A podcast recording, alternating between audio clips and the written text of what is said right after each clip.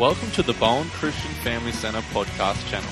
You're about to hear a message recorded at one of our Sunday gatherings. We pray you are blessed and enjoy this inspiring message.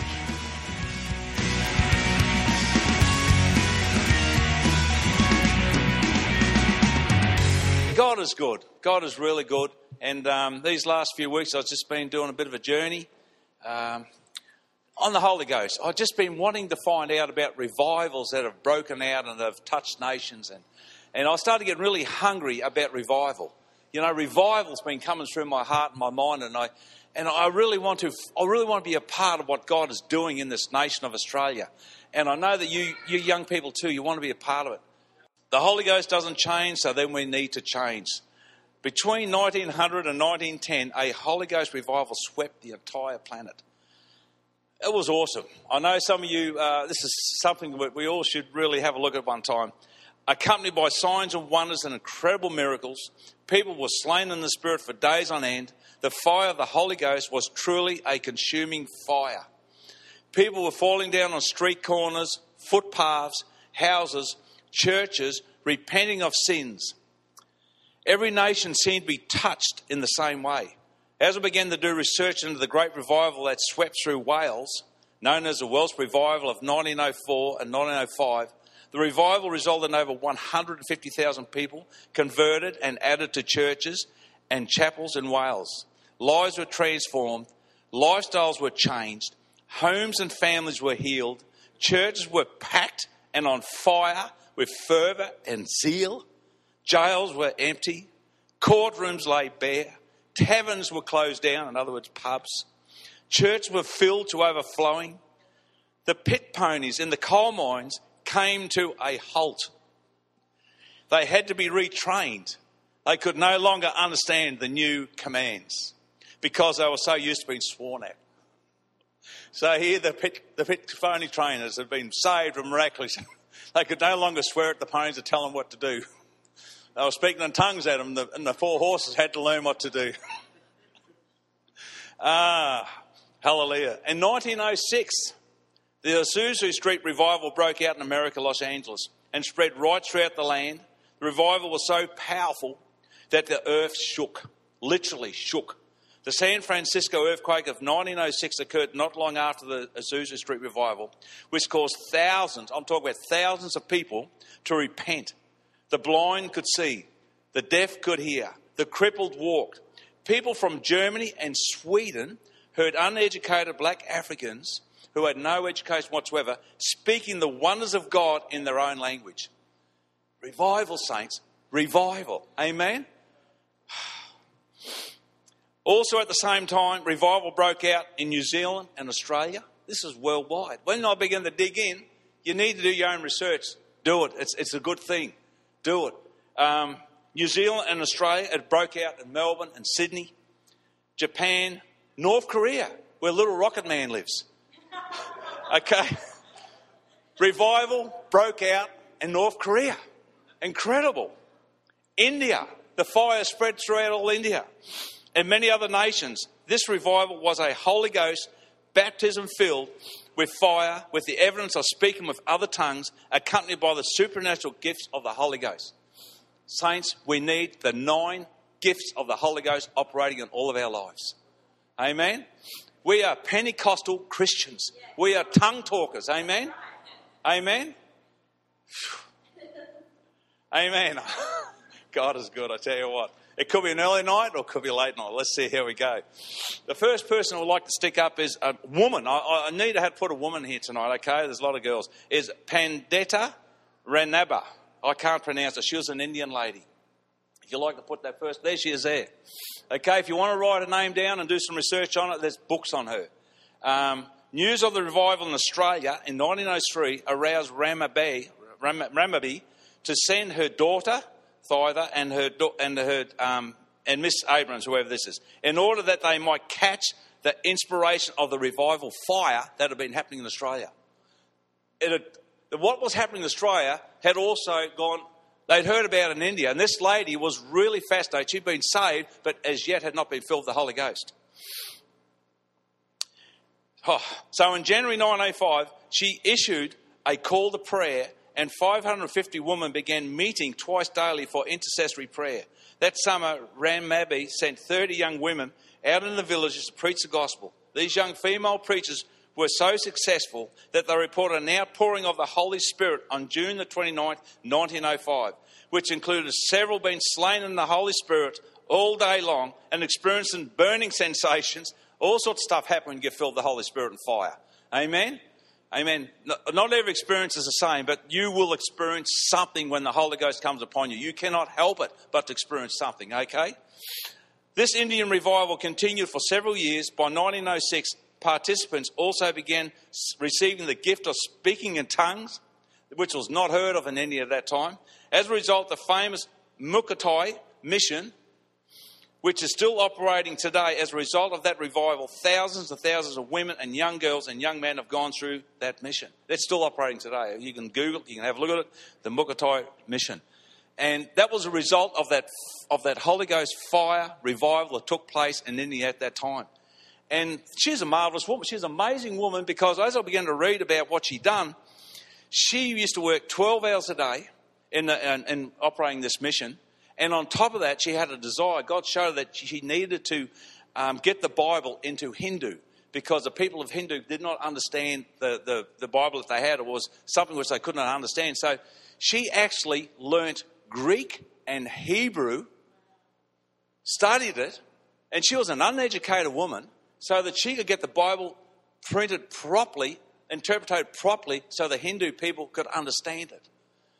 She used to go into these Hindu temples at the time and rescue young girls because they used to prostitute the young girls in these Hindu temples as a part of their religion. They said you're doing a favor. She would go and she'd rescue them. And it was amazing work that God um, did through this woman. So I won't go on any further because there's lots more stuff there. If you want to do your own research, do it. All right, the next slide. Thank you. William Burton. Who's ever heard of William Burton? Okay, we've got one here. Then we got one up the back there. Okay. William Burton. He could have played cricket or tennis for England as a skillful artist. And he also a skillful artist, I mean, say, like a painter. Okay. Got saved under a famous evangelist called Reuben Torrey in 1905 and, uh, 1905. And in 1910, Burton and a small group of friends would meet every afternoon for one hour, seeking the baptism of the Holy Ghost for one year. For one year. This is not a quick fix thing. Amen? It's not going to happen straight away.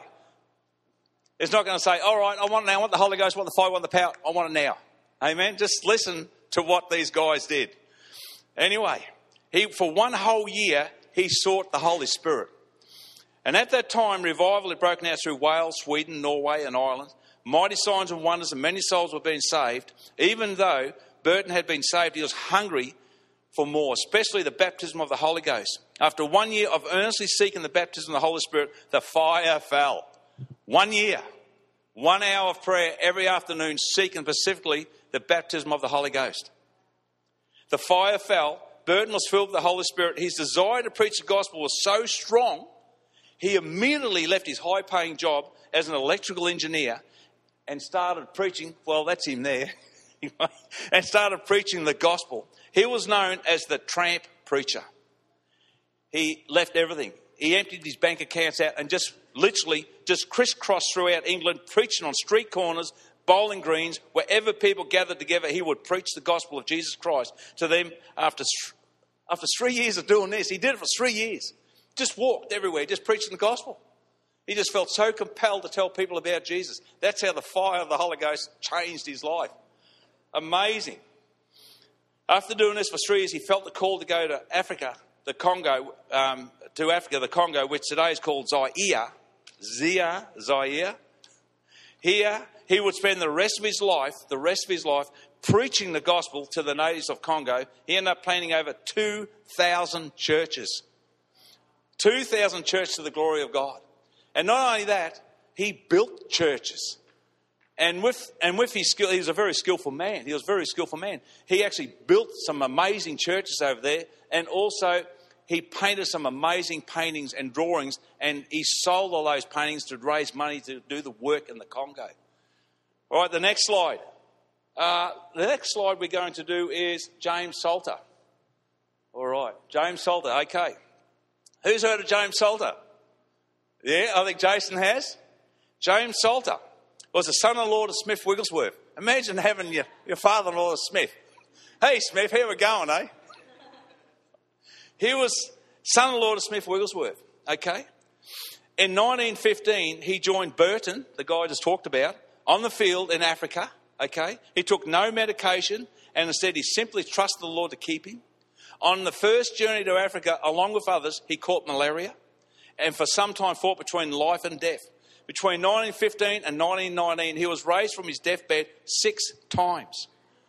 The last time, a sheet was thrown over him and he was left for dead.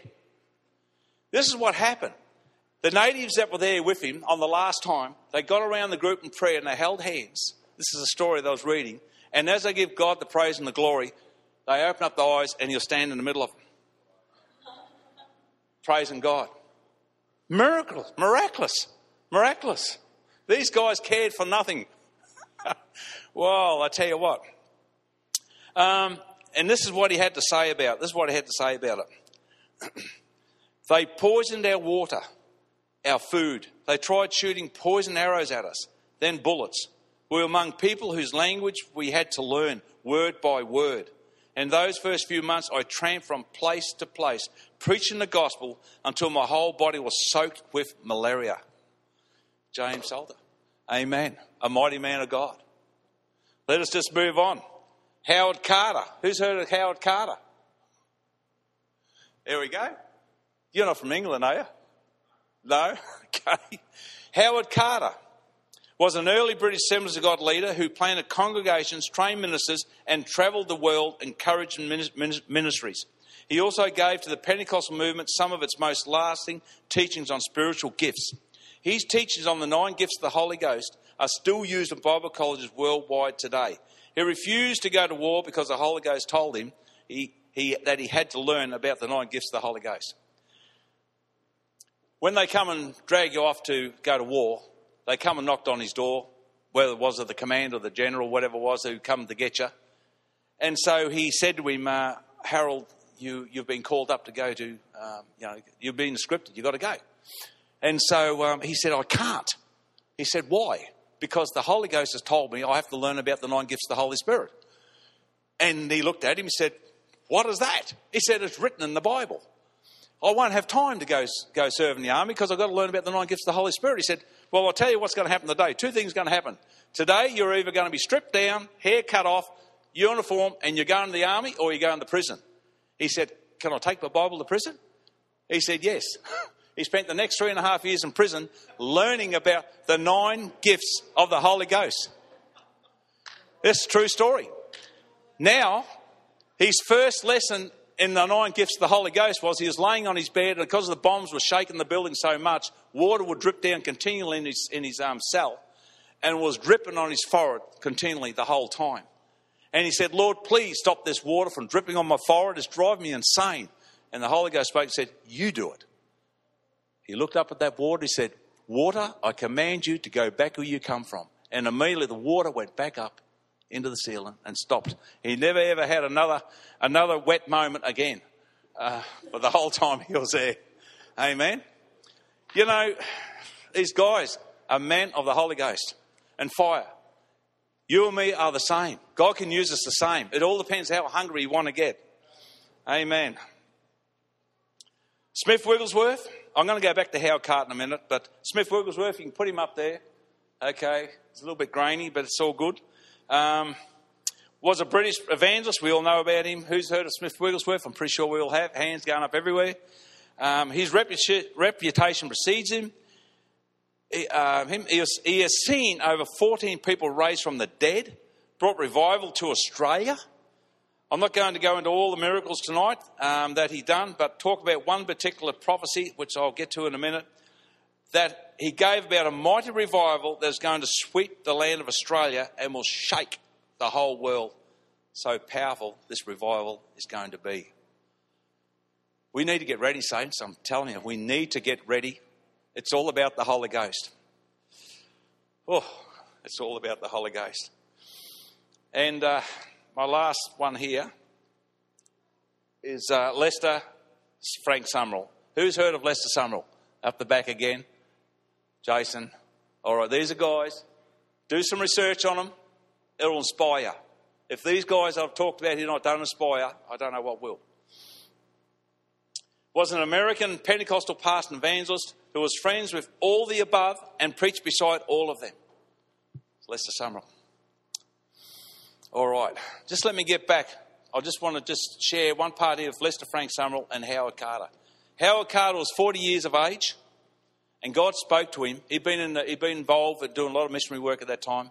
And God spoke to him and said, I'm going, he had a dream that I'm going to send a young man and you're going to train him up in the gifts of the Holy Ghost. You're going to train him up in the nine gifts of the Holy Spirit. And so Howard Carter said, okay. At exactly the same time, the young man, which is Lester Sumrall in America, on the east coast of America, received the same dream, exactly for word for word, saying, I'm going to bring a, an older man in your life who's 40 years of age, and he's going to train you up, and you're going to be a missionary. You're going to travel the whole world with him. Okay. He went from the east coast of America to the west coast of America, not knowing what he was doing on the west coast of America. At exactly the same time, Howard Carter was there preaching in Los Angeles. And the very first thing that happened was Lester Sumrall went up to Howard Carter, and instead of saying, shaking your hand, saying, How you going? He began to talk about the prophecy, word to word, that Howard Carter had received in England. And Howard Carter turned him and said, Son, get your bags packed. You're coming with me. We're going around the world, and you're going to be a missionary, and I'm going to train you up and show you about the nine gifts of the Holy Ghost. Lester Sumrall was so excited that his, his, his, um, his sister was with him. He said, I've got to go home. I've got to pack my bags because I've got to go around the world preach the gospel. So um, on the way driving back home to get his bags, he didn't know what to do, of course. I mean, he had no money. You know, he dressed like he was a millionaire, but he never had a dime on him. he said, if you're not rich, at least look like you are. and uh, the major thing was, he said, oh, I forgot where he's going. There's no mobile phones. You know, hey, it's great, these mobile phones, hey. Where can I meet? What's going on? What's happening, you know? There was none of that. He had no mobile, no mobile phone, nothing like that. And so he said, oh, I didn't ask him where he's going. So he jumped on the first, went back, got his bags, went back to, um, there's another whole heap of stories about that when he ended up jumping on the ship on Los Angeles. And so he said, well, I'll start at the bottom of the world. Maybe Howard Carter, I should run into him because he told him he was going up to Japan or he's going to China to do some preaching. He said, if I start at the bottom of the world, then I should be able to work my way up and I'll probably run into him somewhere. How's that for faith? He didn't know how I was going to run into him. This is how the gifts of the Holy Ghost come in operation. So anyway, the ship goes to New Zealand. And while the ship was in New Zealand, they had to, um, you know, they had to put gear on the ship and food and supplies and, and fuel. And so Lester Sumrall thought, while I'm here, I'll go walk around and find a church. I'll find an Assemblies of God church. That was in the day, that's what it was. I'll go find one and, and meet the local pastor there. He tramped around Auckland City all morning trying to find, nobody had ever heard of Assemblies of God church there. He said, okay, um, and eventually somebody directed him to the church. And so he went up and knocked on the door and this big, massive Kiwi man come out, huge man. He come out, and uh, Lester Song said, "Oh, excuse me." So he looked up to him like that. He reckons about six foot ten. He could have eaten him. He looked up and he said, "Oh, excuse me, sir. You don't know who I am." Yes, I do. Your name's Lester Sumrall, and you're exactly on time, eleven o'clock. He said, "Okay, okay." He said, "I've got a letter to give you." Oh, okay, okay. He said, Howard Carter's up in the mountains now having the retreat of all the pastors. He told me to come down here and give you the letter that you'll be at his house at exactly 11 o'clock. Moving in the gifts of the Holy Ghost, saints, I'm telling you. and so he was only one hour away from him, and he said, He's told you to go on, continue on the Sydney, he'll meet you in Sydney. And he'll meet up with you then, and then you're going to travel the world together. this, apparently, what had happened up in the mountain at the retreat, the Kiwi pastor, as soon as uh, Howard Carr said, I want you to go down and, and do this and do this thing for me, um, he said to the other pastor, is this guy nuts? I mean, how does he know he's going to be there? Said, he must be a. He, he, I don't think he's a real deal. He said, We'll soon find out. If he's not there, I'll come back and I'll tell you. This, so even the guys up there didn't realise. Moving in the gifts of the Holy Ghost. Wow. Man, these guys will inspire you. They will absolutely inspire you. And uh, yeah, so that's how Lester Sumrall end up. And you know what? He got married to that girl there. Um, and he didn't have a wife for a fair while. I think he got married when he was about 30. That other guy that I told you about, Howard Carter, been praying for a wife since he was 18 years of age. He got married when he was 50. Talk about being hang out to dry. hey? I tell you. But he got married at 30, and you know where they spent the, their honeymoon? She was a South American missionary, that one there. She was a powerful woman of God herself in her own right. They spent their, their honeymoon in the, in the jungles of the Amazon, preaching the gospel to the Indian natives. And on the first 12 months of the honeymoon, six months into it, she caught malaria and wasn't expected to live. And so he said, Lord, what have you done to me? You've gone and given me a wife, and now you're going to take away from me? So he got down and said, Lord, raise her up, I pray, in Jesus' name. Bang. Raised her up, you know. Raised her up. But when he came to Australia, he did some preaching in Australia, and uh, they used a tag team, Howard Carter and Lester Sumrall. Lester Sumrall did the night meeting. He was the evangelist. Howard Carter was the teacher. And so when they got to Sydney, he looked like he was a million dollars. And he said he found it hard for pastors to take up love offerings for him because they used to say, the American preachers, they're rich, they don't need money. and uh, he, was, he was always broke, he had nothing, he said. And he was in his hotel room and he knew he had to go to Brisbane to preach. And he said, Lord, I've got no ticket to get there. He said, You think I'm going to go to the railway station and yell out, ticket, ticket, ticket, ticket, ticket, ticket, give me a ticket, give me a ticket. You got a ticket for me to go to Brisbane? I'm not going to do it. I'm staying in this motel room and you're going to bring the ticket to me. That's how it's going to be. And he got on his knees and he prayed.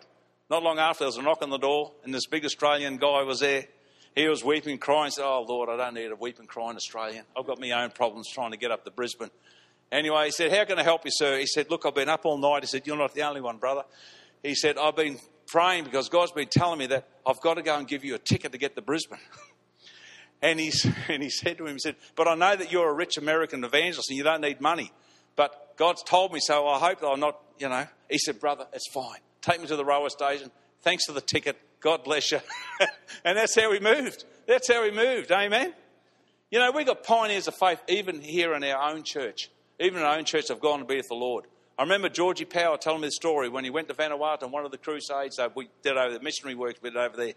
He come back, him and Anne. Anne will tell you the story that they were on the, on the, on the station at uh, Brisbane, at the railway station. They'd poured out all the money, they'd given everything away to the, um, to the work over there in Vanuatu at the time. And he got to the railway station, had no way that they, were, they had nothing to be able to get back at the Bowen. And a total stranger went up and gave him a ticket, blessed him with it, and took off. God is good. God is good. We live, a, we serve a supernatural God. Amen. We serve a supernatural God. Amen. We serve a supernatural God. He's there.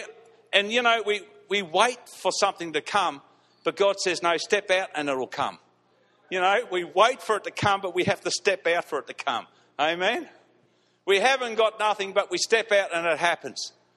That lady there I was talking about before, that, that Indian woman, had nothing.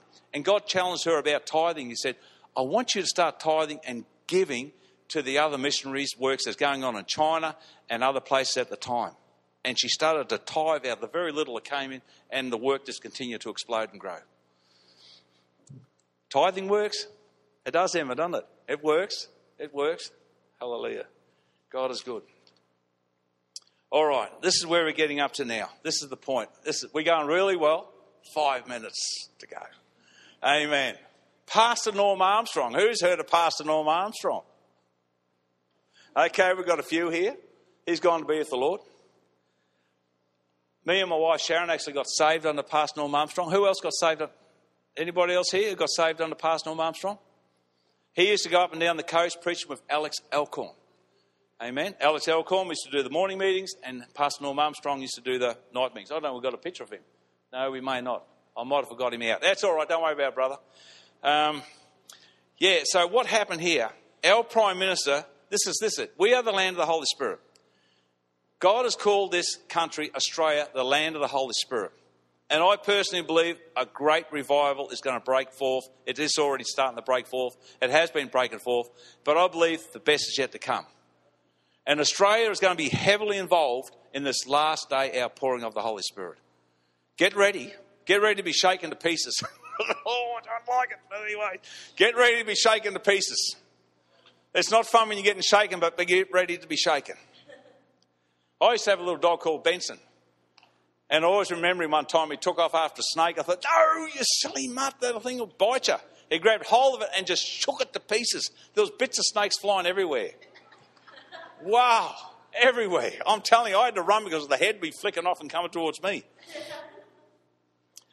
Our Prime Minister, Scott Morrison, is a member of the Horizon Church in Sydney. Who knows that? They got a membership of something like 2,000 people. It's a big church. Whose founder was Norm Armstrong. Do you know that? He actually founded a few churches past Norm Armstrong. He travelled to Bowen on revival campaigns where many came to the Lord, including myself and my wife Sharon. This is Norm's Armstrong story. This is when he was a kid. He was a young boy, about probably eight or nine years of age, okay? He went to be the Lord, he was 95 years of age. Um, oh, I don't know, it was about 10 years ago. I just don't quite remember it all. Uh, 2011, there you go. 2011. He says, I do believe what Smith Wigglesworth did prophesy over Norm Armstrong. This is, this is what I'm saying. I do believe that Smith Wigglesworth did prophesy over Norm Armstrong. And it's, it's recorded, it's written. I was only a very young boy when my dad told me one day that a man called Smith Wigglesworth was coming to minister in our home and that he was a mighty man of God and we were all excited. Just to get you up to speed of what happened here, Norm Armstrong's father was a Salvation Army minister, okay? But what happened was he got full, filled with the Holy Ghost, with the evidence to speak in tongues. And he had to go move out and start his own church in his own home. But because he was so inflamed by the Holy Ghost, it wasn't long before his house was just absolutely overflowing chock a block. Okay? Now, this is what happened. This is what happened. Um, Dad told me one day that a man called Smith Wiggles was coming to minister in our home and that he was a mighty man of God. We were all very excited. The day came and our house was packed out with people. I wanted to get a good look at him, and the only place was a toilet seat. So I went in there to watch him preach. And then this is what he said Australia, you have been chosen by God for a great move of the Holy Spirit. I know Norm Armstrong, and he would not make this up. I mean, he was a man of integrity, and he spoke the word of God. This move of God will be the greatest move of God ever known in mankind's history. And will start towards the end of the 20th century and move into the 21st century. We're here now. The move of God will start a great revival in Australia spreads throughout the whole world and usher in the second coming of Jesus. Who believes Jesus coming back? He's not setting any dates here. He's just saying this last revival is going to be the big one. This will be the final revival before the coming of our Lord. Smith Wigglesworth said his eyes won't see it, nor will Norm Armstrong's, but the next generation. This was the same prophecy given over Lester Sumrall. Lester Sumrall received exactly the same prophecy. We are living on the edge the end time. Who believes that Jesus is coming back? Do we all believe that Jesus is coming back? He says he's coming back for a church without spot or wrinkle. Do you think Jesus is going to come back for a church which is just barely making it? I believe Jesus is going to come back for a church that's full of vibrance, it's full of power, it's full of might. Amen. It's, it's just full and overflowing and rejoicing in the fact that Jesus is coming back. Amen. We are living in the most exciting times in history. We've, you've been born in the most exciting time ever. All these people I talked about before were looking forward to this day when we're going to see the greatest revival. I mean, this whole planet is going to be shaken off its axis. Amen. You talk about the earthquake of San Francisco in 1906. That's nothing compared to what God's going to do. In one way, I feel like it's the children of Israel when God protected the church from the plagues. The plagues were poured out there and the world seemed to be coming under all sorts of attack, but the church was protected. The children of Israel were protected. There was like a separation between light and darkness. Saints, we are of the light. Amen. We are of the light. Let a light shine. Let our light shine for Jesus. Amen. Let a light shine for Jesus. Amen. I like the story that Jason, Pastor Jason, preached a couple of weeks ago, and I've been looking at it. And it's uh, about when the, when uh, Jacob wrestled with the angel. Actually, the band can start moving up now when the, when the angel wrestled, wrestled with Jacob, when Jacob wrestled with the angel. And they continued on right through, well, I can just read a little bit of it, right through to the breaking of day. And it says here, well, it doesn't matter. It says somewhere there anyway. Anyway, but they wrestled right through to the breaking of day. And the angel said to Jacob, said, listen, let go. The sun's coming through. You've got to let go of me because the sun's breaking. And Jacob said, I will not let go unless you bless me. I will not let go unless you bless me. Bless me, and I'll let you go. And so the angel said, Your name shall now be called Israel. You will become a, a father of many nations, just like Father Abraham. I will bless you, and I'll bless your family, and I'll bless everything that you have, and you shall be blessed without measure. And through your dynasties, through your genes, will come the, the Messiah. Amen. And so, you know, tonight he would not let go until received the blessing. How much about us? How desperate are we to receive the blessing of Jesus? Amen. Through the blessing of the Holy Ghost. Elisha and Elijah are the other two ones. Three times Elijah said to Elijah, Wait here. But Elijah said, No, my Lord, I go where you go. I'm sticking with you, sticking with you. And the third time he said to Elisha, Stay here. And I've got to go across the river. He said, No, I'm going with you too. The only thing that could separate Elijah from Elisha was God Himself, the chariot in between them, separated them. He would not let go until he got the blessing. Is anything too hard for thee? Is anything too hard for thee? You've asked a hard thing. You've asked a hard thing. A double portion of the Holy Spirit to rest upon your life. Is anything too hard for the Lord? Is anything too, anything too hard for God? Is anything too hard for God? Amen. Nothing is too hard. Thank you for tuning in to Bowen Christian Family Center's podcast channel. For any more information on our church, the preaching, or Jesus and Christianity, feel free to check out our church website www.whitsundayacc.com.au.